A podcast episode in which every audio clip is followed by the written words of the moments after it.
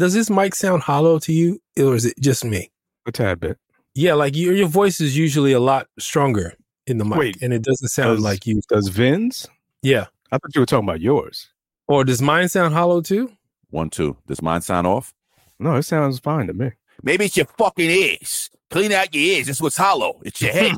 Does it sound hollow, or is it my head? Head. Pause. You hear that echo? Can't use the word head, neck, arm, nothing. Everything's a fucking pause.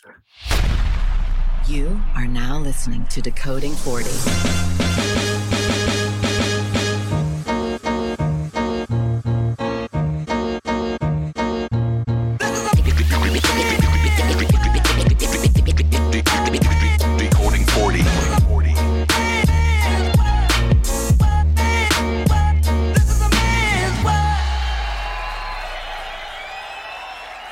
That's right, ladies and gentlemen. You know what time it is. It's Friday. It's in the morning time. It's Decoding 40 time.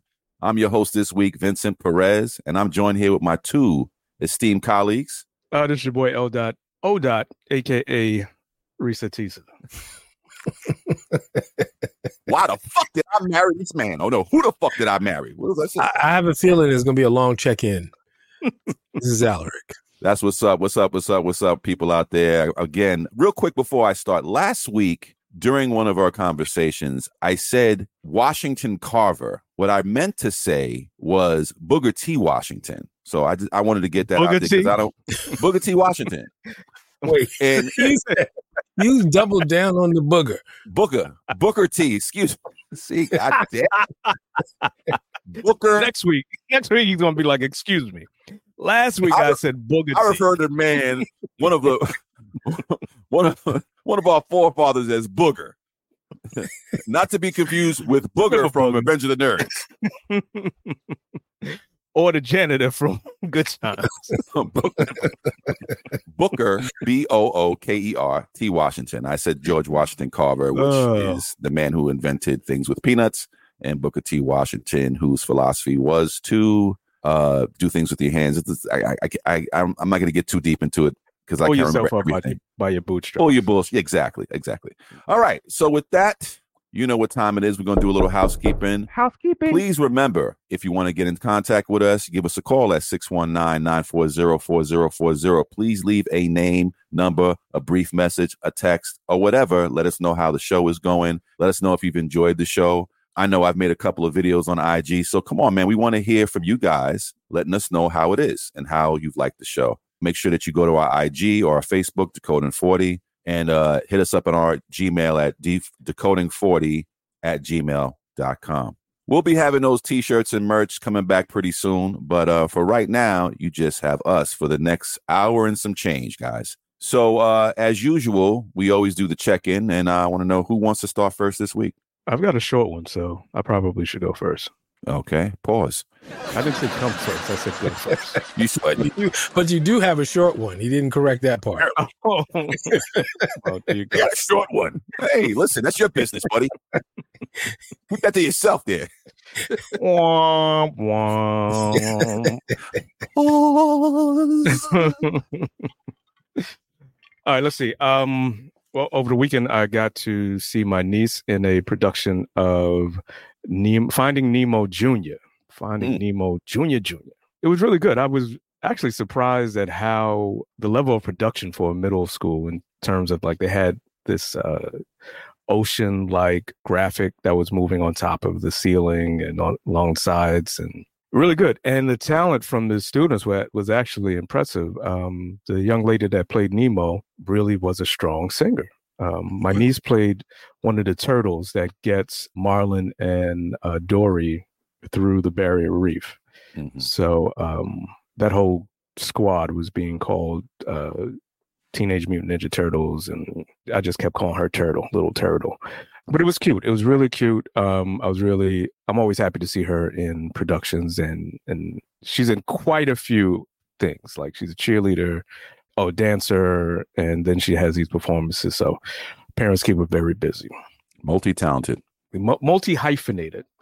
The other thing was, what was it? You got to write things down. We getting old, brother. I know. I thought I did. Did I take my vitamins today? I'll have an insure, please. Ginkgo biloba. Yeah, really. It'll come. I'll have a check-in addendum probably after it comes back to me. A brain fart. Yeah, basically. But one of the things we're not going to be able to talk about as a topic, but I thought I'd just add it to my check-in. Dion Cole had posted a question about U2 is performing in Vegas at the Sphere for 4 months. I think it's 4 shows a week. And he was wondering what R&B or hip-hop acts would be able to sell out a 20,000-seat venue for that long and for that many shows. Wow. And a lot of people. Exactly. So, because then most people were listing Whitney Houston, Prince, Michael Jackson, Luther Vandross. A few people said Beyonce, but I don't even know if Beyonce could. No, I think she definitely could. She could, because she did it 4 days a week. I think she could do it. So I think Beyonce is black. I think she's probably the best guess. I can't think of anybody else. I think Vin and I were chatting about this. Yeah, Wu-Tang might be the closest in terms of hip hop to be able to pull that off. Mm. Well, with it, they have a residency in Vegas right now. Now I don't know how big this arena is that they're selling, but they do have a residency. I don't know how many days a week it is. If it's every day, if it's once a week, or I don't know the details of it. I think she could definitely do it. I mean, she'd have to do it right now. Right now, she can do it. In 20 years, I don't know if Beyonce is going to, well, however long, Beyonce's, I don't know how old she is right now. Maybe she's 40, but I don't know if she could pull that off at 60. Tina Turner could have done it also. Mm. She was probably doing that in Europe already because she, right? Didn't she? Because she was throwing out stadiums. Yeah. Arenas. She had crossover appeal. Yeah. Well, so does Beyonce. I think Beyonce could do it now, especially with all these country hits she's coming out with. No, absolutely. Mm-hmm. Let this country album hit. First of all, I like the song. I like the song. Texas Hold'em. Yeah. I like the song. I'd rather listen to Beyonce sing country music. I know the Beehive's about to come for me. But you didn't say anything bad. You just said you like to hear her sing country music. I'd rather hear her sing the country music than the pop hits. The pop hits don't get me. Lemonade got me. Lemonade I thought was great because I thought it was a very artistic album. Mm-hmm. And I think going off her normal genre to do something that she really feels, you can hear it in the music. Or maybe it's just so different. What was the one? Was it December 4th or 4th or 8th? Whatever the album is where she's like on the cover and she has her 2 arms over her head. That was the album I used to play. Love on Top was on that album. I used to play driving back and forth to... New Hampshire. It was just because the energy in that album kept me awake. I would never listen to that album with somebody else in the car. Let me find out you in the Beehive. I know. Exactly. And I'm sure anybody who saw me on the road was like, what the hell is he listening to? Hey, sailor, pull on over. Let's do some choreography together. He's bald. He's black. He had on glasses. Right. He was listening to the Beehive. I know who he was. But other than that, I can't. I've got one other person who I think could do it. Who's that?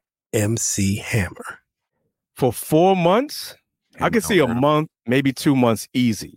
That third and fourth month would be a struggle. I think after the first week, the whole thing would catch fire and you wouldn't be able to get a ticket. Because I think if Hammer would have come back now, the whole 357, the whole production got to come back. Children's. Their children maybe because they're not locking it, they're not dropping it like that anymore. They more like 8, 9, 10. Exactly, nigga.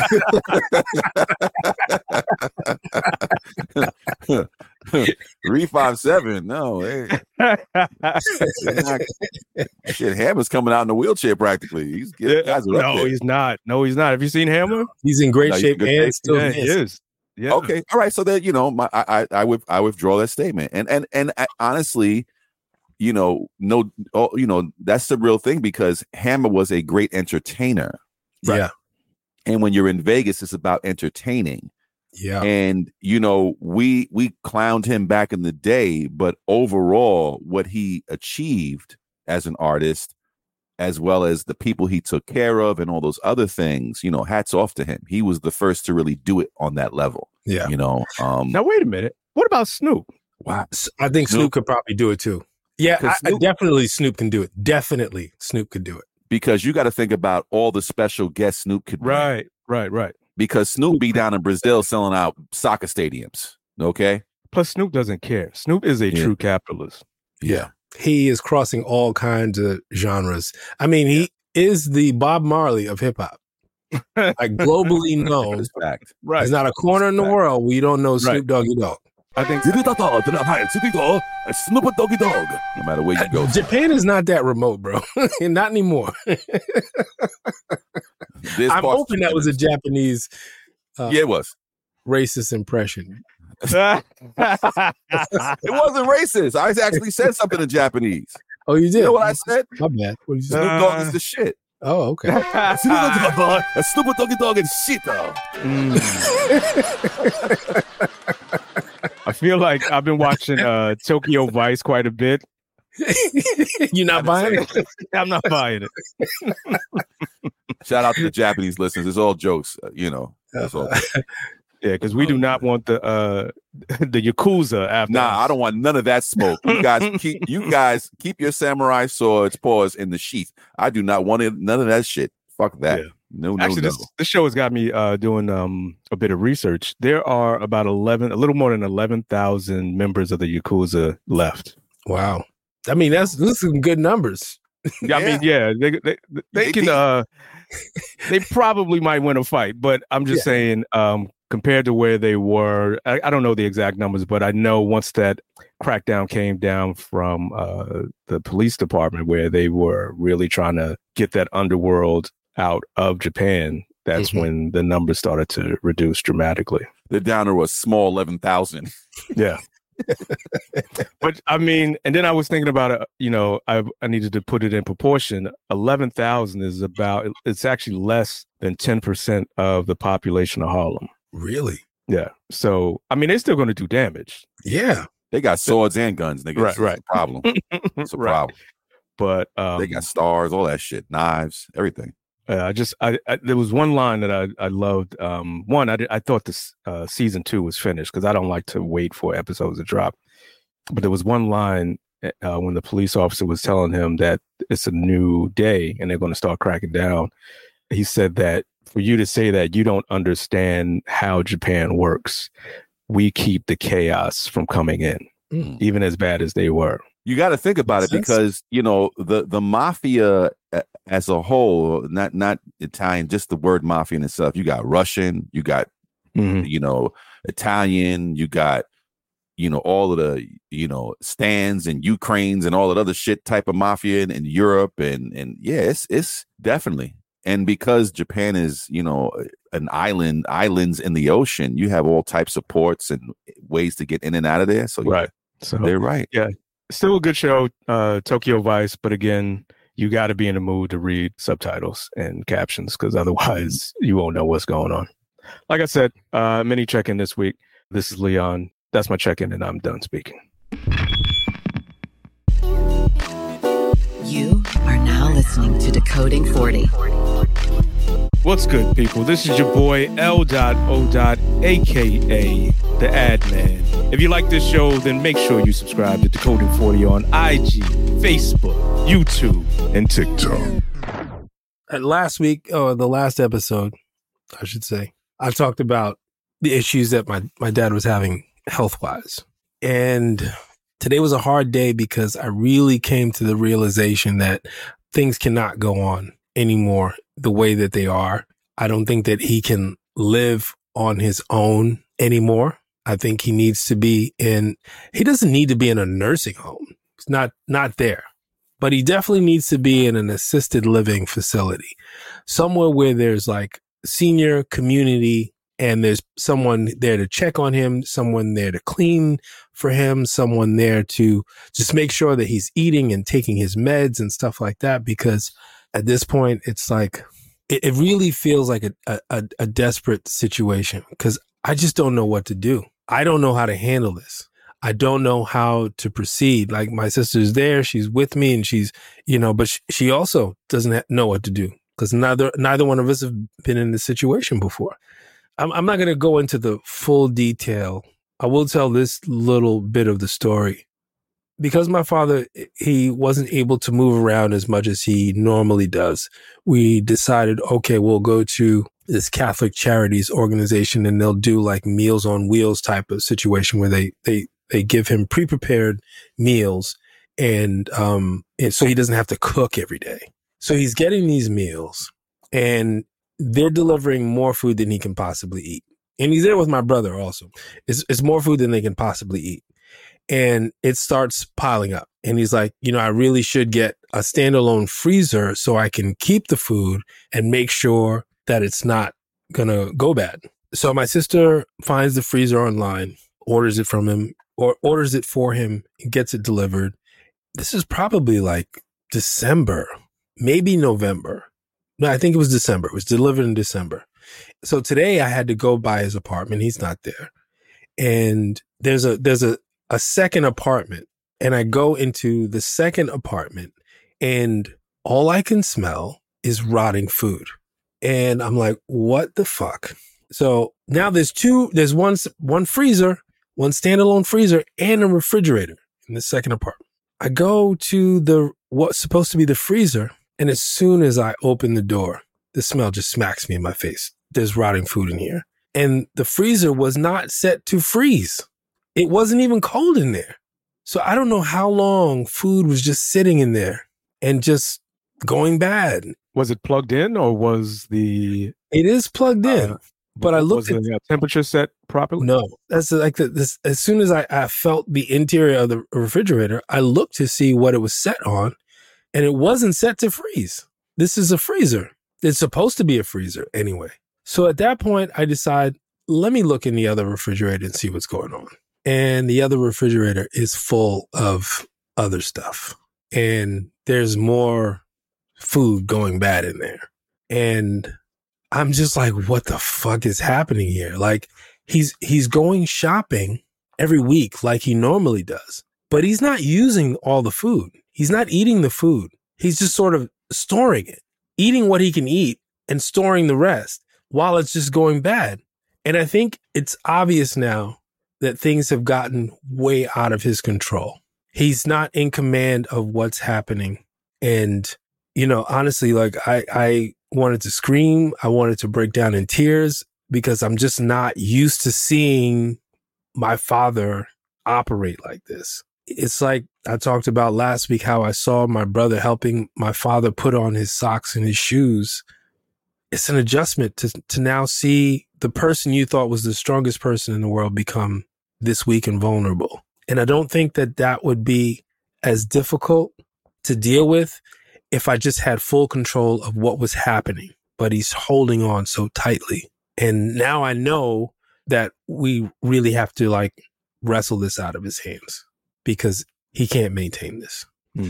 Does the fear of, I'm trying to figure out how to put this, a word this, because when you're dealing with a situation like that and you're seeing the deterioration of a parent, and in your situation it's happening slower than what I went through with my mother. So, but you start to see that, and you have this battle inside of trying to fight through the guilt of I need to do this for my parent, but I also don't want to take away what he is holding on to, because him holding on to that is what's keeping him going. Yeah. So that there's like this thin line of I don't want to put him in a home because that might kill him. But if I don't do anything, you know what I'm saying? It's really, really fucking fragile. Having to come to it's not an easy thing to deal with. It's not an easy thing where you don't feel like it's like, and then the other side of it is I don't want to give up, but I can't handle this. I don't know what else to do. Right. And you don't want to say, OK, let's put him in a home, and a week later, God forbid, something happens. Right. And then you're like, fuck, we should have just left him alone. Maybe he would have, or this would have happened. But let me ask you this. Is there a question of quality of life that is happening either internally or externally that you and your sister or other family members have started to engage in? Yes. My sister and I are talking about that. I mean, we had the discussion. We've had the discussion before, but it's so urgent now that we have to do something, because he can't be enjoying this. He can't be enjoying watching things slip through your fingers and you're not able to Now he has a home health care worker that comes in like 2 days a week who helps him like clean and stuff like that. But he can't cook for himself the way he used to. He can't, you know, clean up the kitchen or clean up the bathroom in the same way that he used to, just because he physically can't do it. And then the day, so he's still in the hospital, but I found out the day before he went to the hospital, he was at the laundromat from 11 a.m. to 6 p.m. doing God knows what. But that's the other thing. It's like, that is also something you cannot do anymore. You cannot do that. There's no reason for you to have to do that anymore. We have to move past that. And has he established what his wishes are during, or has he previously established what his wishes would be during this period in his life? No, because I don't think we've ever really faced it. I don't think I've ever really faced it in this way, because he's gone into the hospital more frequently in the last 2 years. It feels like every few months. And he was just in the hospital in December. Now he's in the hospital in February. We're still in February. So the frequency that he's having these issues, the frequencies is getting closer. The problem is like, if anything changes in his routine, whether it's the fluid retention, whether it's his medication, whether it's how he eats, if any of that fluctuates, it can land him in the hospital. That's why he can't manage this alone anymore. He can't. It's just, it just cannot work. So we have found a caseworker, a social worker through the hospital. And we have to explore options, which also means that we're going to have to figure out where my brother's going to live, because it's more than likely, I don't know if it's set in stone, but more than likely, if he goes into an elder community or living situation, they're not going to accept my brother because he's that's probably 40, and has Down syndrome, and my brother's high functioning. But he also needs a community. That's the other part that I feel there's guilt there. There's guilt there because his mobility is limited by my father's mobility. So he was more active while your dad was active, or more active. Yes. And there was a point where my brother was in a program where he was around other people and he was doing social things during the day and all of that. And that has stopped. It stopped around before the pandemic. It stopped a little bit before the pandemic, and now he's doesn't have much. There's nothing going on for him socially, so it may be a better situation for him. Yeah. But this is not going to be an easy conversation. No, not at all. That's a lot on your plate and your sister's plate. Our first action is to talk to the social workers, see what the options are, and we present him with the option. But the option that's off the table is going back to life as it was. That's off the table. It can't work. I think what it boils down to is setting him up in a situation that will maximize his quality of life while he's still on this earth. Right. Yeah. That's what it comes down to. And that's what needs to be done. That's paramount. The good thing is that the social worker should be able to navigate the situation with your brother, because it's not the first time an elderly person has been in a situation where they have a child who has special needs or needs, adequate care, things of that nature. So there should be avenues that'll put both your brother in a good spot and your father in a good spot. Yeah. That's what you can hope for. And going into that meeting with the social worker, you kind of already know what you need and what your expectations are, and you're not doing it by yourself. You have your sister there with you, which is a godsend. And I'm sure to a certain extent, even your mom to kind of give you guys advice to kind of, you know what I mean? Because, it's a lot though. It's a lot to have on your plate, and to see a person who's your hero in a sense. So, he's your father, he's your dad. And I've met your father a couple of times, and your father was always that type of pillar of strength. So it's difficult to see the deterioration in front of your eyes for any situation like that, for any parent. This is a person who raised you, and now the circle of life dictates that now you're the father in a sense. Like, he's becoming a baby in the sense that you have to take care of him because he can't himself. And that's the circle of life. And it fucking sucks because we're never ready for it. We're never ready for it. I just want to let you know, I'm here, bro. We here for you. Mm-hmm. You know, if you need any help cleaning something up or anything, you know, you give me a call and I'll be there. You know, because I know. I'm great with cleaning. Move. Yeah, we like, listen. A doctor said I need a bacchiotomy, but no, if it comes to there's going to be very little moving. There's going to be mostly dumpsters and 1-800 junk. Junk. Listen, listen, just let us know, man. Let me know, and you know, I'm like, I can come on this day, and we work it out. You know, I have no problem doing that. It's a lot. Thank you, bro. I appreciate it. Man. I appreciate it. Of course, bro. I wanted to be transparent with that because I feel like there are other people our age who are now dealing with it or who will be dealing with similar situations. Yes. And, you know, I'm going to be as transparent as I can with this journey and how I have to deal with things. And next week, maybe I'll give you a happier update. Let's hope so. But I have one other thing that I want to talk about, and it's a complaint, and fucking Subaru. No, not a car saga. Subaru. Yes. Car saga, part 78. Section 3. What car did I fucking buy? Did it belong to Freddy Krueger or Jason, nigga? Like, who is this car? Wow. Dude, okay, so about 3 weeks ago, I'm in the car and I'm actually taking my father to an appointment, and all the lights on the dashboard light up. Every single light, ABS, park this, brake that, you got the jet hot. Eyesight is like, it's like this camera system that points out to the, like if I'm going to hit a car or it'll stay in the lane, you can actually let go of the wheel and it'll drive. It's kind of drive itself, but you're not supposed to do that. But anyway, it can. Wait, how do you know? I'm not saying. I'm just saying that it helps. You suspect. I suspect that's how it works. So all these lights light up, and then the steering gets really heavy. All right. So I call, I make an appointment. They said, okay, bring it in tomorrow morning. Drop the kids off at school. Go take it there. They take it in the back.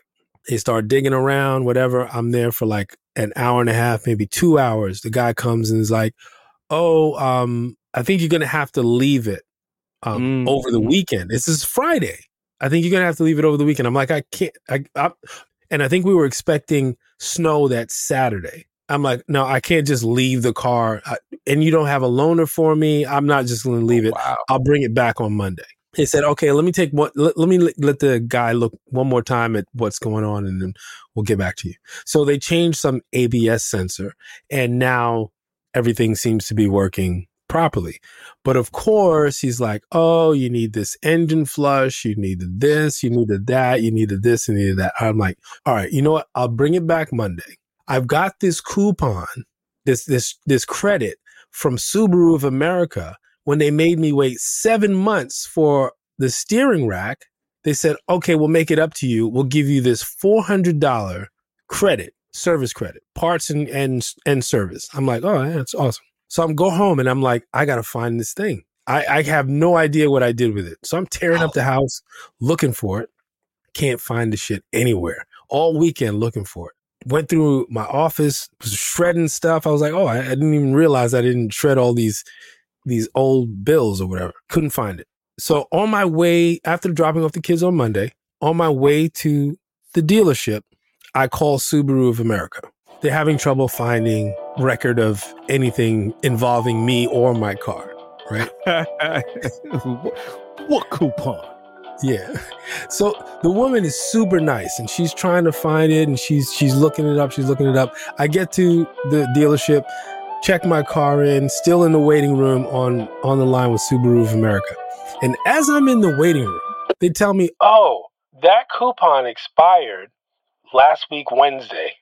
I'm like, okay, you know, well, it It expired last week, Wednesday. It hasn't even been a full week yet. Right. It's Monday. Just, you know, give me another coupon.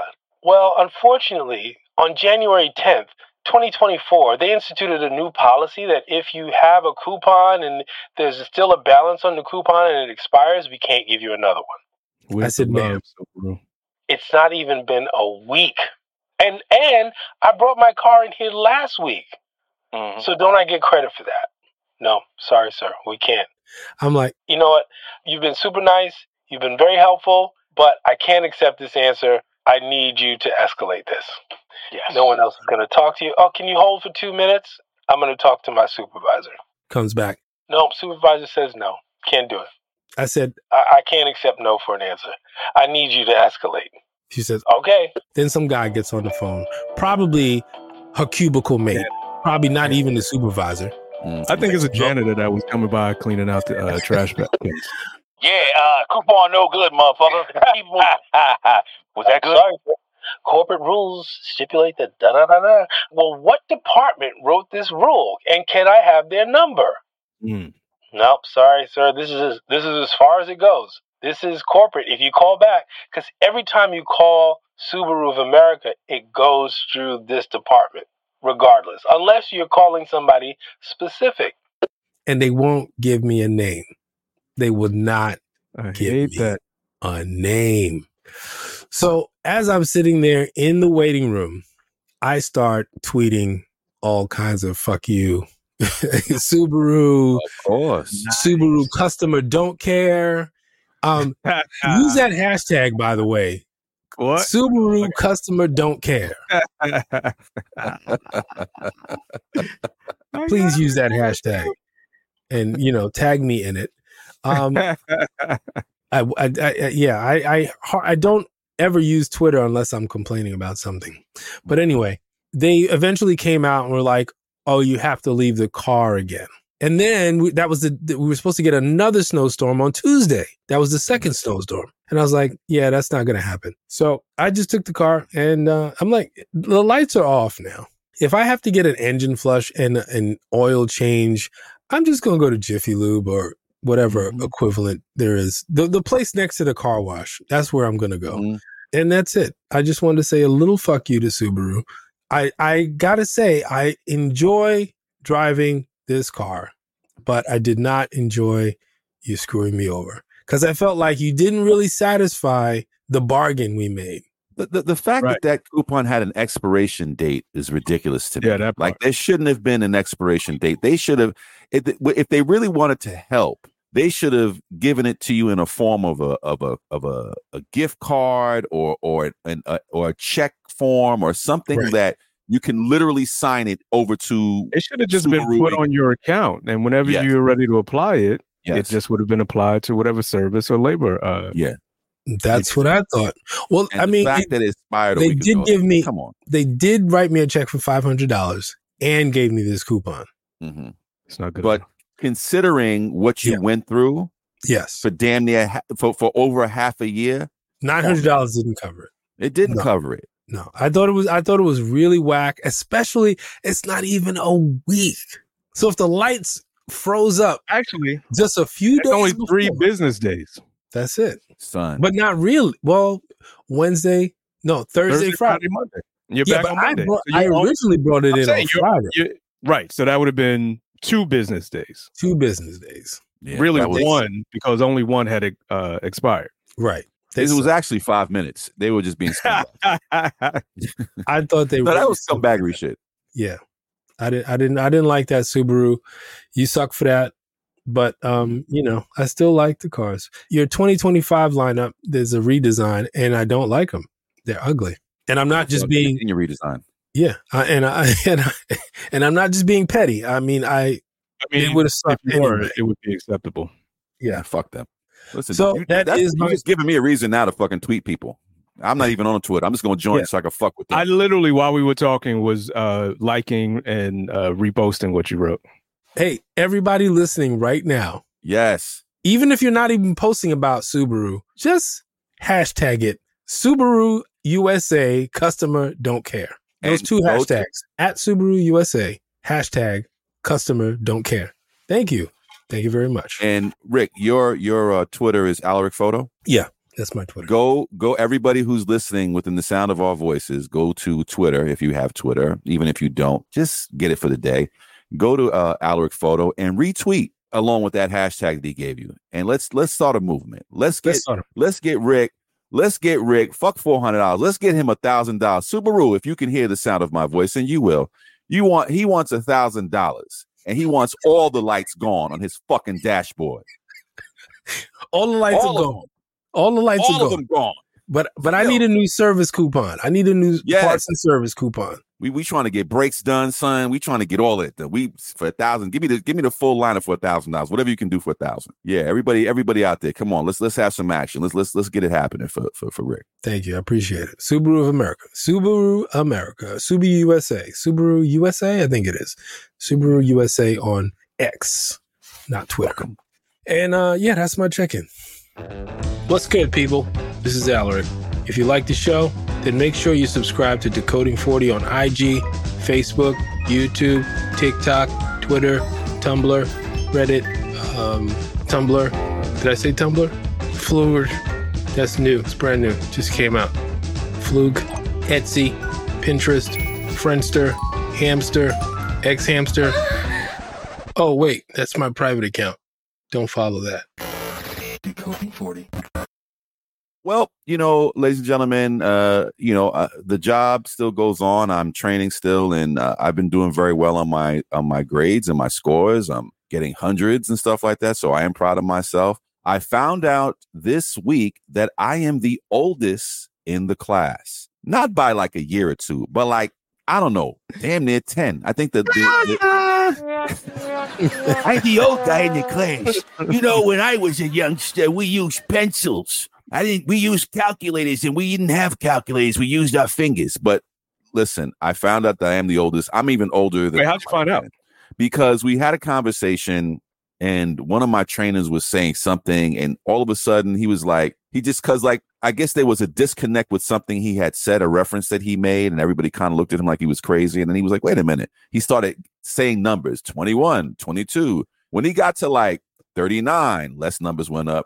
30, one hand went up at 41, and he was like 42, 43, 44, 45, 46. He stopped at 47 because that was his age. He didn't even go farther than that. I'm like, nigga, you didn't see my hand go up? Right? Wait, did somebody hit you with the Kevin Hart, like Don Cheadle? Damn. No. But you know what's funny? But I think at one point in the class, the thing was that as he's saying these numbers, when he got to about 34, that was probably 97% of the class. And that's when I realized that I can be the father to everybody in this class. Mm. Wow. Yeah, I am the granddad. Well, I'm not the granddad. I'm the dad, right? No, but you're the granddad. Yeah, in some situations, definitely. But I am the dad of the class. It's okay because I look fucking good. I'm not. No, you could be the granddad. You ain't got to say that, motherfucker. You said it one time. Everybody heard you, nigga. You ain't got to keep repeating this shit. Shit is disrespectful. It's recorded, Leon. It's recorded. We heard you, motherfucker. I try to breeze by. That nigga said he did a reverse. He reversed. Like, you would have reverse card. Like no. You're more like the grandfather. But I look good, so I feel good about that. So, yeah, things are going good in training, man. I am having a good time learning something new and excelling at it, which I'm happy. Like a lot of people, some people are lost there. And it just goes to show you that Generation X is one of the toughest generations ever. We're hardworking. We don't take shit. When we put our minds to something, we fucking take care of it, man. And that's basically it with that, man. I'm like, again, I'm happy to be doing well. What else is going on today? For the first time in a long time, because I had a little bit of extra money, a very little bit, but I went out. Me and the wife went to brunch to this place in Jersey City. Very nice spot. It got busy really quick. We got there. We got the early bird special. We was there at 11:15. Motherfucker started at 11. We get there 11:15. And we figured we need to get there early because we want to make sure that they don't run out of mimosas, because we're going to get our drink on. But You want all the mimosas. I want all the mimosas, nigga. Don't give me this no more orange juice shit. You can just pour champagne, but good food. Good food. Me and wife had a great time. We went by ourselves. The little one stayed home. And it's funny because last night I made the reservations and I'm like, I made reservations for the spot in Jersey City. We're going to hit it up. And we had been there before a long time ago. So he's like, it's a good spot. The food's decent. And they have $4 mimosas, so which are $5 now because of inflation. But at any rate, it's pretty good for mimosas. So I said, well, the reservation's for 11:15. Wife goes, okay, that's cool. We can do that. And I was like, I made it for 3 people just in case the little one's up. She was like, she ain't going to be up. She don't come out of her room till 1 o'clock in the afternoon. So we are in the clear. And sure enough, we came back in the house. It was about maybe 1:30. She had just came out of her room. She didn't even know we was gone. Wow. The only thing that gave it away is that my wife had on makeup and I was actually dressed to go out the house. But listen, we needed some time. We had a beautiful conversation and, really kind of, We've been communicating in a better space. I'm not going to front. The last 2 years have been a test. And, we were looking at each other like enemies of the state at one point. But we have and been trying to communicate. And I think a lot has to do with myself and how I've changed. Smoking weed just didn't work out for me. I had to let that shit go. It just didn't work out for me anymore. It was not only was it fucking with me mentally, it was making me depressed. It was fucking with me physically. A whole host of things, right? But, I'm a hard-headed motherfucker, so I had to learn the hard way. And I'm just glad to have made it through that. And, we're just communicating better. And I'm gonna be completely honest with you. Sometimes I don't want to hear that shit. And we had the discussion today. Not sometimes, meaning 99.99.9% of the time, I don't want to hear that shit. But I'll say this much. I'm a type of person that I'll initially not want to hear it, but I will circle the block and while I think about it. And what I said to her today, I said, I think that, and I want her to know, and I said to her, it's not that what you're saying I think is bullshit or I don't want to hear it. It's that it's hard for me to stomach it because, like I said before, the Generation X thing, we still have that baby boomer type of thinking ingrained in us that the patriarch is heavy and it's like, no woman can tell me what I got to do. I'm going to do what the fuck I want to do. But at the same time, she's right. So I do circle the block. I do think about it and I come back and say, you know what? You're right. Or I agree with this, but I don't agree with this, whatever the situation, but I do circle the block. And I said to her, I said, you know what? A lot of times when you say something to me, it's not that I don't think what you're saying is right. It's just hard for me to just accept it at that point. So I said, from now on, give me a minute. That will be, listen, I need a minute. Give me a minute. Let me remove myself from the situation. Let me go downstairs. Let me go for a walk. Whatever it is I need to do to give myself time to think about it. And as often as most men do, if you guys get the reference, Pulp Fiction, when the girlfriend forgets the watch and he's in the car and he's screaming about how she forgot the watch. Most men get in their car and have that situation where she don't know what the fuck. She don't understand me. Fuck that shit. But then you have to kind of pull it back and be an adult about the situation. So I think, that is something that I'm going to take into part of my normal everyday thing, trying to be more understanding and not get so uptight about things because truth be told, man, we're at that age that, one outburst can be a stroke. You know what I'm saying? Like one bad screaming, situation can lead you in a bad.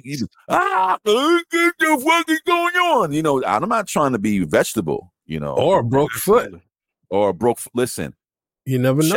Shout out, to stomping and breaking your foot because that happened to me, and I'm lucky that my bone healed. I haven't had any complications, no problems with my foot, my left foot, and I've been lucky. Because sometimes shit don't heal right, so I was lucky for my angry outburst that my foot healed.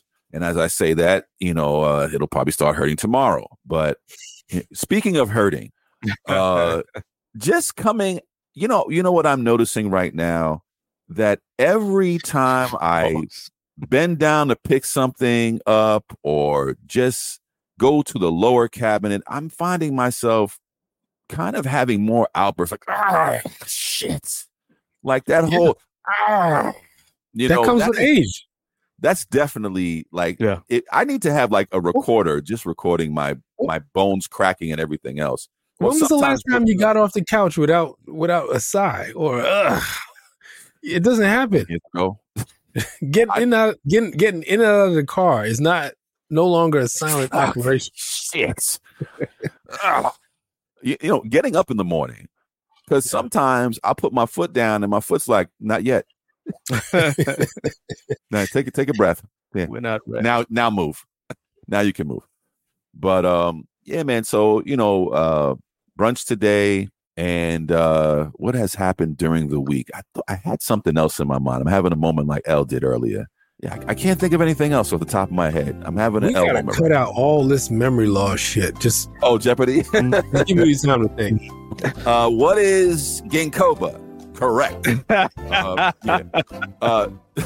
GNC Vitamin Shop, sponsor us, please. We need some Ginkoba, all that. Actually, stuff. That's not a bad idea. That actually is a good idea. Listen, Decoding 40 Platinum, as El said last week. But yeah, man, I overall feeling good. Got the new week coming up, and just looking forward to rocking out some new tests. Getting closer and closer to the on-job training portion of it, which I'm a little nervous about, but I know I'm a rock out, man. Like I said, we Gen X, man. We do shit. We make it happen. And that, ladies and gentlemen, is my check-in. And be on the lookout for our Decoding 40 multivitamin by GNC. We're going to drop that real soon. Listen, also, GNC and Vitamin Shop, y'all need to come out with like, because I've been taking beet powder because of my blood pressure. They've got all types of beet powder. We need a beet powder for Decoding 40 that has the nitrous in it and all the other shit that's good for you and gives you energy, a lot of B12, all that stuff. Decoding 40 pink horsepower. What'd you say? Throw some pink horsepower and some blue chew in there. Yeah. So I can fuck like I'm 20 again. All right, well, I've got some breaking news. I want to go back farther than that. I've got some breaking news, gentlemen. This just in. Risa Tisa has been suspended from TikTok for 30 days. She's in TikTok jail. For what? Why? For being creative? Well, it's her own doing.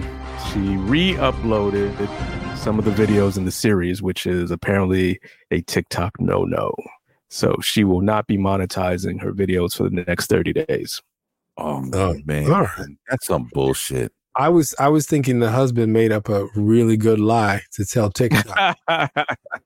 He got on the phone with a TikTok. It wasn't me. It wasn't me. Oh man, that's fucked up because she has taken TikTok by storm. Well, a bit of good news. She is coming out with another series after she gets out of TikTok jail. Okay. Why the fuck did I marry this man? Part 2? She didn't say what it was. Part 51. She is an expert at the cliffhanger, but she said stay tuned in 30 days. She better get this book or television show together because jump on it while the fire's hot. All right, ladies and gentlemen, that was the check-in. And of course, on to the next. Decoding 40. It's your boy Murder Death Kill, you know what I mean, son? If you like listening to this motherfucking show, son, make sure you subscribe to Decoding 40 on IG, Facebook, YouTube, and motherfucking TikTok, son. All right, ladies and gentlemen, if you have been in a cave, I hope you haven't been, you obviously know what's going on with the man that's sweeping the nation in the Republican Party again, Mr. Trump. Right, Donald Trump is back with a vengeance. It's like a fucking Die Hard movie. Back with a vengeance. The man owes over $400 million, and we thought that he's like when you stomp on that bug and you think the bug is dead, but it's not. No. We thought this would be finishing him. What does this motherfucker do? He drops a sneaker line, and I'll call them the MAGA ones or the fucking Air Force nuns or whatever the fuck you want to call them. He drops the ugliest sneaker in the world. They're gold. They're ugly. They got a big T on them. For what was it? L $400 a pair. Yeah, $399. $399. $400 a pair, and he owes how many millions of dollars? $400 million. Something like that. To the state of New York, he owes, and I hope I read this right, $355 million plus approximately $85 million a day in interest until it's paid. Wow. Jesus. How much does he owe the writer? E. Jean Carroll, I think it was $5 million plus $83 million. Like, this is no chump change. Yeah, this is serious business. Don't worry, his MAGA supporters will support him. But yeah, we got a you know, we're talking about the sneakers. I just remembered I was watching something. Truth Social is set to be sold at the end of this year, and he's looking to make, I think, $7 billion, somewhere between $4 and $7 billion. Are you shitting me? Who the fuck's gonna buy that? It's a media company. As you again, he's the roach that doesn't die. Right, and even in death, nothing but death can keep me from it. This man is the roach that doesn't die. Yes, I think that if he dies, he'll have his head frozen like Walt Disney, so he can come back at one time and be like a robot, a fucking cyborg. Back, but I don't know. You know, I'm sure you guys have an opinion on this. You know, again, he is the king of grifters. Right. This man, you know, is the king of it. And I was hearing something about it. I don't know who said it. I don't know if El might have said it. It said basically, or no, I saw something on IG or TikTok that said this guy was talking about, he came out with the sneaker. He said, I wouldn't be surprised if he took half the sneakers he got made and sold them to some other site that's going to basically sell them at a profit. And then he's going to wind up making $1,000 because they're going to sell the sneakers for like $1,500 a pair to make them like a wanted item. And then he'll wind up making $1,000 off of the sale. Just some crazy shit like that. Like this man has... The only problem with that scenario, and I guess they would have enough money to do that, but they are doing basically fulfillment based on the order. So you have to wait about 30 days. You pay, and then you have to wait about 30 days to get your sneakers. Nobody's going to get any sneakers. The only pair that he has is the ones you saw him pull out. Right. That part. They made some mock-ups, but that's about it. There's a young black guy who's making his way around the internet, trying to hype these up, saying that I saw it. Sneakers. And they're comfortable and everything like that. And when you put them on, you feel racist. I got it. I know. This is your legacy, young brother. Actually, you're no brother of mine. I'm sorry. Absolutely not. So what do you guys? Your children are going to see this, right? So what do you think? What do you think about these? Have you seen these ugly shits? Yeah, I've seen them.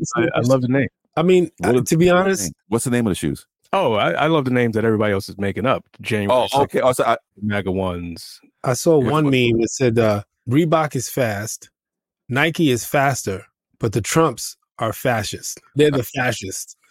Oh my! That reminds me of another meme I saw that said, "I got a pair of the Trump sneakers to go play ball. I thought I'd be able to hoop, but I keep drawing charges."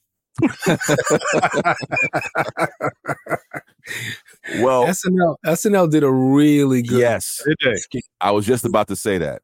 I haven't seen it. I gotta pull it up. Yeah, it's a play on. Mediocre white guy gets himself a pair of Trumps. And he's still not good at whatever he does. He's not good at basketball. He's not good at work. But he lies so much and so often that he convinces people that his lies are the truth. Mm-hmm. So that's the superpower that those sneakers give you.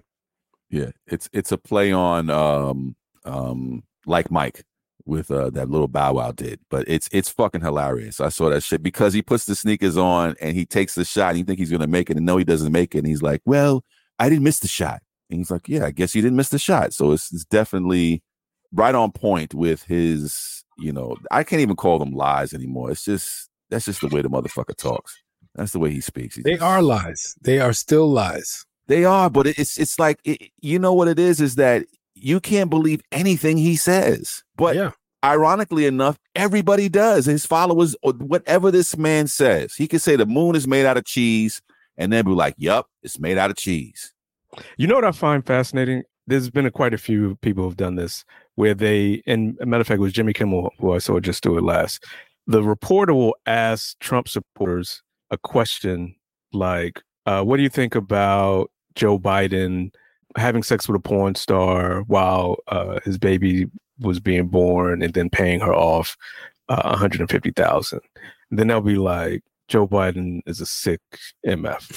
And then a reporter will go, oh, wait, I got my notes mixed up. That was actually Trump. Let me ask the question again. What do you think about Trump having sex with a porn star while his newborn baby was at home and then paid her off $150?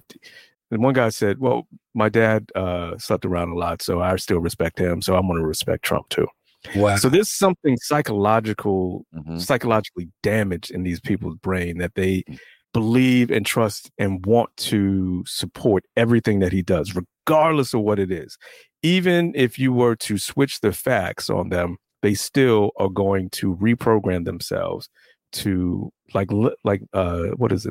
lemmings, and just follow him off the cliff. So yeah, it's not based on principle or morals or honor, or it's none of that. It's not based on any of that. He's the Pied Piper. He's the Pied Piper. While R. Kelly's fighting for his life. Yeah, he's the Pied Piper. But you know what it is, too? Why would I honk time? Why would I honk time? Life. You know what's crazy is that it's a little bit deeper than that when you think of the psyche of poor whites in this country, and how when at a time when before, you know, African servitude or African slavery became the money maker for this country, you had indentured slavery. At that time, you had indentured servitude. Correct. And you had people from Ireland and they had Africans and everything like that. And at one point when they kind of wanted to rise up against the system, the white folks created this system that we have today. So you're talking 400 or 500 years of this mental brainwash where, hey, at least we're not black. At least we're not black. At right. least we're not black. We're piss poor. We don't have anything. The rich people have everything, but we're not black.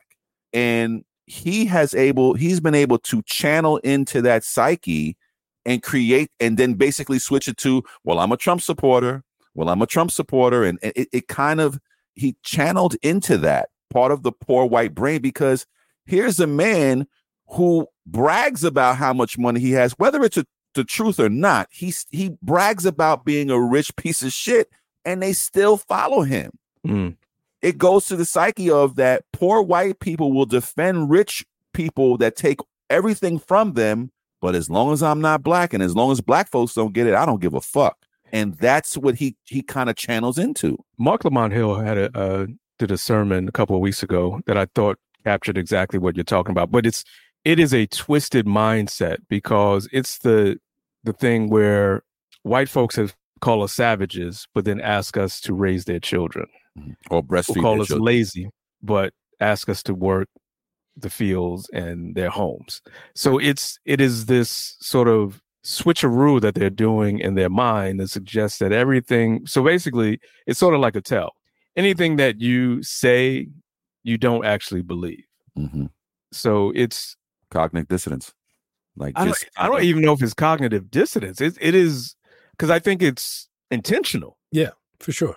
And it's like people far more smarter than me have probably gone down this academic rabbit hole. But I just find it fascinating that this is what we're contending with. It's not even the fact that what you believe or what you say you believe is exhibited in real life or in real time, because, again, we are inventors. We are the tradesmith. We are doing and have created all these things, and still have to combat negative imagery that doesn't even align with what we've actually brought to the table.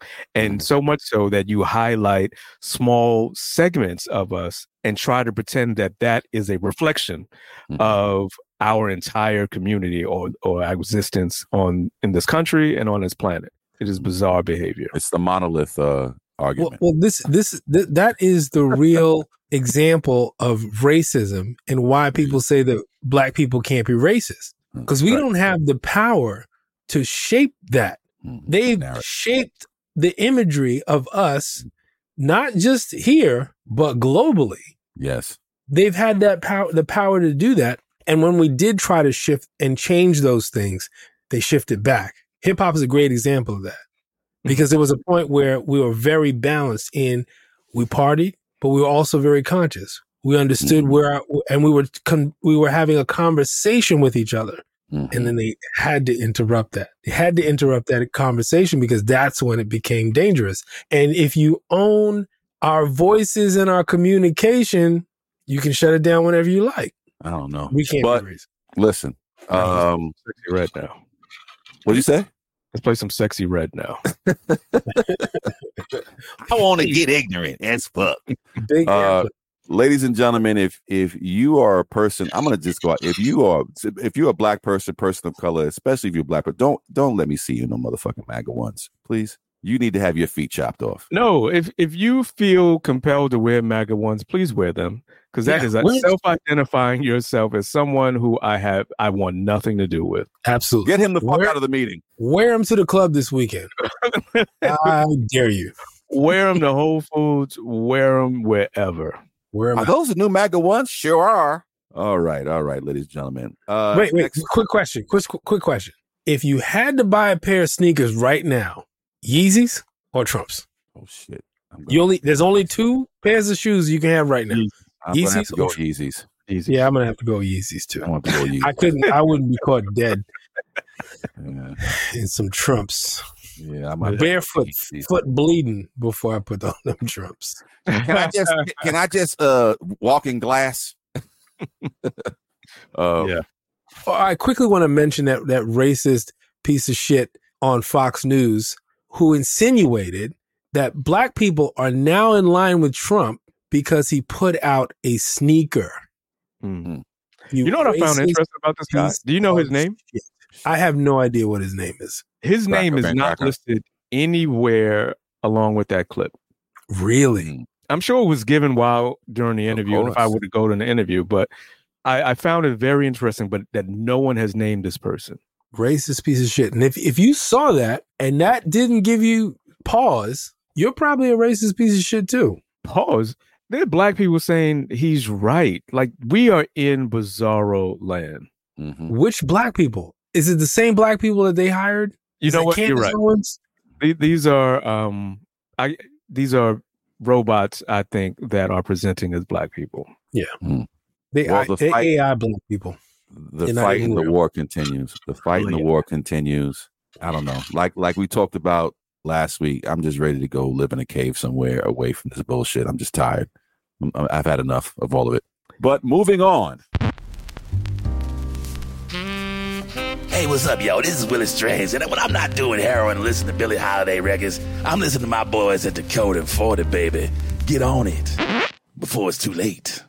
A lot's been happening in this country, whether you're a fan of Build the Wall or not. We do have a migrant situation that is happening in a lot of our cities. It is drawing a line in the sand between a lot of communities. People are angry. People are upset. People are mad that, you know, they're coming into the country and they're taking our benefits. And why are they giving all this money? And why are they giving these hotel rooms and all these other things? And it's creating a very hostile environment for the ones that are coming into the country, and it's creating hostility and anger amongst communities that who are disenfranchised and feel that they are being second class, third class again, right? But a lot of times, especially on, you know, these talking heads, they never really talk about the reason why we're having these situations, right? And me and Elle were talking about it earlier today, as far as we always look about what's happening, but not how the problem started. And if you're a student of history, you kind of know what happened. America has done a lot of shit around the world. America has done a lot of stuff with coups. America has flipped governments and created these situations in these countries where you create these voids and these black holes where criminal enterprises spring up and just a lot of shady shit goes on. And then you have these situations where these migrants are running from, you know, hostile environments, whether it be drug lords running their cities and towns, or just these crazy ass leaders in power that America seemed deemed fit to put in power. So, you know, my question is, why don't we address the real cause of this? America's never going to admit its wrongdoing. It never will. I mean, destabilization has been its primary focus in every part of the world that they touch, whether we're talking about the CIA or we're talking about other letter boys that we don't even know. Yeah. But yeah, they destabilize governments. They put people into play who they may be able to trust for the moment, but they can't trust long term. I mean, they put Osama bin Laden into play.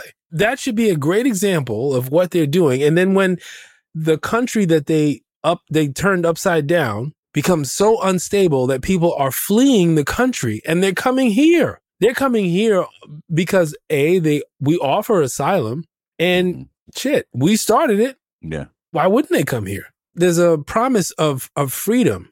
When they went into Afghanistan and they got all of these interpreters and people who are working on the ground to help U.S. servicemen, right? To help the army do what they needed to do. There's a promise of, you know, we'll help you on the other side of this. Some people didn't get help. Some people got the bullet and they didn't have the opportunity to get to our shores. But people in South America, got left. Yeah. They got left on the tarmac when the planes were leaving. You know, I spent this because I, you know, like again, me and Elle were talking about it, and I just been watching the situation, and I'm like, you know, they're not even touching the part of the iceberg that's underwater, which is what we have done to cause the situation. I was watching videos today on just how wicked this country is, and it doesn't necessarily have to be because we want a specific power in play. It's about protecting American business interests. Hawaii was all about protecting the Dole family and their interest in the fruits. The South America and the Caribbean, it was all about sugar and rum and molasses and all that other shit. And oil. All the sugar barons and oil, Middle East, Venezuela. But in particular, in this part of the world, the Central America, it was about sugar, bananas and fruit. And in Iraq, it was about getting the oil, right? And anytime there's a leader that comes in power or wants to take over the country or wants to become president or prime minister or whatever title it is of that country, and they're talking about giving back the power to its citizens, oh, that's communism. We got to get rid of you. Mm-hmm. And this has been happening since the 1850s. I mean, America is all about protecting their financial interests. Right. That's why they didn't want to give up on slavery, because it was the crux of their economy. Right. It's security. You know, cotton. When they talk about cotton was king, we're talking about I don't remember the actual percentages, but the amount of money we're talking like 1800s. They were talking millions and billions back then. We're talking trillions of dollars in modern day money. Right. Of cotton. Right. But we ain't got money for reparations. Right. And now you're dealing with the proverbial chickens coming home to roost with these people showing up on our doorstep because you've destabilized an entire region of the world. Where else are they going to go? Right. Exactly. No, I think I don't even know what else I can add to that. This is the American way is we figure out what our interests are, how to best protect them. If it's financial, if it's security, and we will either place someone in that region or that country. And until they get out of pocket, everything's fine. Once they get out of pocket, it's time to kill them or it's time to have a regime change. Right. And the fact that all these people who are now coming seeking asylum, what I find interesting, I saw someone say, whatever happened to them caravans? What are you talking about? The caravans that we heard about 4 years ago around election time, where people were just coming up, and it's like these migrants are being used as third rail topics just to gin up people and get them excited about voting. But I hate the fact that they're being used as pawns, and then I hate even further that people within the Black community, whatever that is or whatever that means, are using this as a way to polarize Black people and brown people. Mm-hmm. And I wish they were using it and not being used, because they are being used. Fair point. But at the same time, because we were talking about ADOS. ADOS has a very specific agenda, and they are using this as a polarizing event because they want to make sure that people who are brown are not grouped with Black people. Here's the thing with that. In the same way that Vin was talking about how America took in the Polish the Italian, the Irish, who weren't considered white at the time. And at least I'm not black. They're trying to create a situation where at least I'm not an immigrant, where they're trying to establish a hierarchy. It's a caste. They're trying to create that caste system where we're putting ourselves above another human being, right? Based on your citizenship in this country. And let's be honest, black folks who are crying that these resources should go to us, they were never coming to us. They were never on the table for us. Those resources that they're spending on those migrants is also part of this politics. And it was never coming to us because we didn't demand it.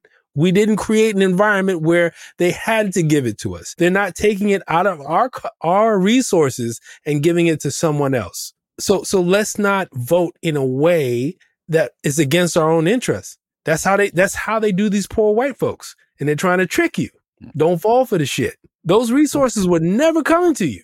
I think more importantly, the people who are drumming up these arguments and are disenfranchised have every right to feel that way. I get it. But I think if those organizations and any organization that is, quote unquote, anti-immigrant, but we want ours, instead of talking about the migrants, talk about these country's policies and how you want to stop immigration. How about instead of creating these blockades and these embargoes on these countries, in particular Venezuela, why don't you go down there and take some of the money that we can send into we're sending a trailer load to fucking Ukraine and Israel.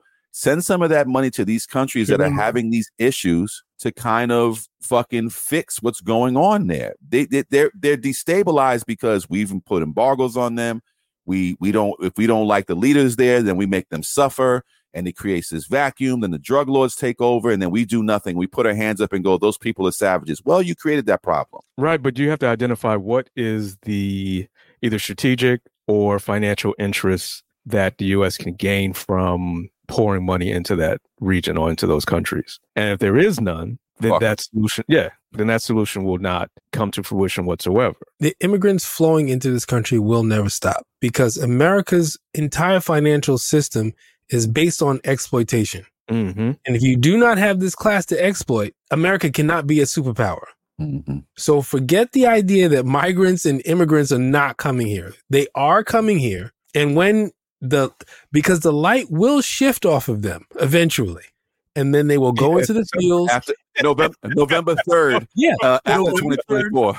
Right. When we're not looking, they're gonna go to Florida. They're gonna start building houses again. They're gonna start picking fruits again. They're gonna move out to Nebraska and they're gonna pick potatoes. And I want them to go to Idaho, Nebraska, Montana. Yes. Yeah, what migrants were doing before we were paying attention, before Texas started shipping them directly to New York, where there's no farm work for them to do here. Yeah. But they found their way before Texas started shipping them here to do the work that this country needs doing. And anyone that believes that they're not essential to this economy is lying to themselves. Because white folks will not get up at the crack of dawn to pick anybody's anything. And that's why fruit and everything else was rotting on the vines down there in Florida when he pulled that bullshit with that new law that he had. Right. And motherfuckers is like, I'm out. Fuck this. I'm not going to talk about voting against your own interests. Yes. Yeah. These were Republican farmers and farm owners. Mm-hmm. For them, make America great again is us picking the fruit. That's not happening. I mean, why do we have to get migrants when we got niggers here in the first place? I mean, that's what I'm talking about. Well, that's what the prison industrial complex. Let's attack that next. Yeah. But you made a point earlier about Afghanistan, Rick, about, you know, what we did and how we installed bin Laden and everything else. One thing about America in general, they have a very, very, very, very short term memory. And I think with the advent of social media, it's created even shorter term memory. But if you have any doubt that the Afghanis and the Taliban and those cats weren't our friends, take a look at a movie called Rambo 3. You guys are Sylvester Stallone fans out there. Take a look at Rambo 3 and how Sylvester Stallone, a.k.a. Rambo, goes to Afghanistan to free the Afghani freedom fighters, the Mujahideen. I think is what it's called. They call themselves. What's that? Mujahideen? Mujahideen, right? There were the freedom fighters that were fighting against the big bad Russians, right? The same Russians that were crushing their people with tanks and shit like that. We were over there. That we cheered in the movie theaters for Rambo to free them. But then what we did was, after we used them, we left them a whole cache of weapons that they used against us 20 years later. We left them all. We gave this man all the CIA intelligence to attack the Twin Towers. That, you know, again, they probably let him do it, but that's a whole other story. My point is that let's not forget he's Saudi. Yes, that's besides the point. They don't have the point, right? Part. Yeah. No, let's not talk about that. Let's talk about that. The 18 terrorists out of the 20 of them, 18 were from Saudi Arabia. Another one from Iraq. Another one from Afghanistan. My point is that politics makes strange bedfellows, and America has been sleeping around all over the world, and they will stick their dick wherever they want to. Mm-hmm. And then when they're tired of it, they slide out. They're like the dude you met at the club. Wow, you went there with that analogy all the way. Wow. Look, mega pause.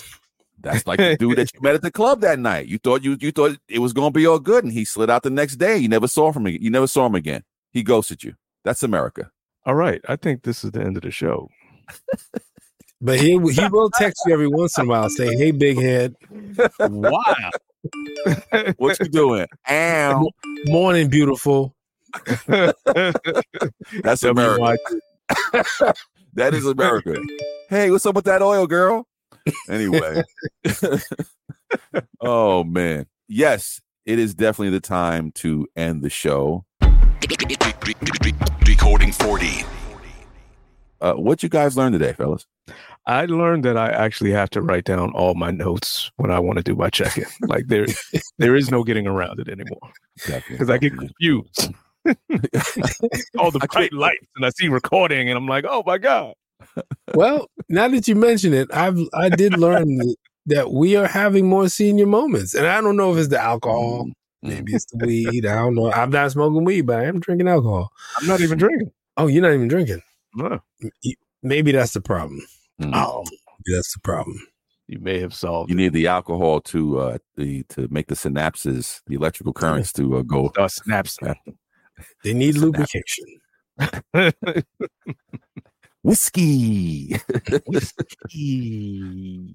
What did I learn today? I learned... quite a few things. The main one being that America is the master of telling lies and deception, and that's why Trump is the man right now, because it's just par for the course. It's just what it is. It's what America deals with. That's what they that's their currency.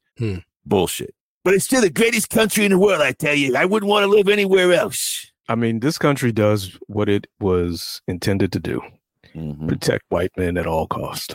This is true. Certain. And on that note, yes, rich white men. Rich white men, right. Rich white men, right. Sorry, poor people.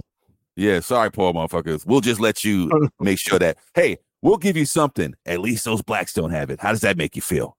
Does that feed your belly? Maybe you'll win a lotto or a scratch-off. You can join us. And you can join us. You can pull yourself up by your bootstraps. Yo, America is really the abusive boyfriend. It is just like giving you a slap around a little bit. Give me a hug and kiss. Come on. I didn't mean to hit you. I didn't mean to black your eye up. Why'd you make me do this to you? Why'd you make me do this? Every time you shoot off at the mouth and you make me violent. I gotta slap you around. Why'd you make me do it? Why'd you make me do it? You're right. This is exactly. Here's a new pair of sneakers. Here's a pair of new Trumps. Right. All right. How you feeling? These traitor mids. Oh my God. All right. So again, ladies and gentlemen, make sure that you reach out to us at 619-940-40. Let us know how you like the show, what we could be doing different, or just say, hey, why not? Also, be sure to email us at decoding40@gmail.com. Let us know how we're doing, all that other good stuff. Any final last words, fellas? We did that. A quick shout out to my Uncle Denton, one of my favorite uncles, new listener. Oh, that's what's up. That's what's up. And that is the end of the show, and see us next week. Peace. Peace. Thank you for listening to Decoding 40.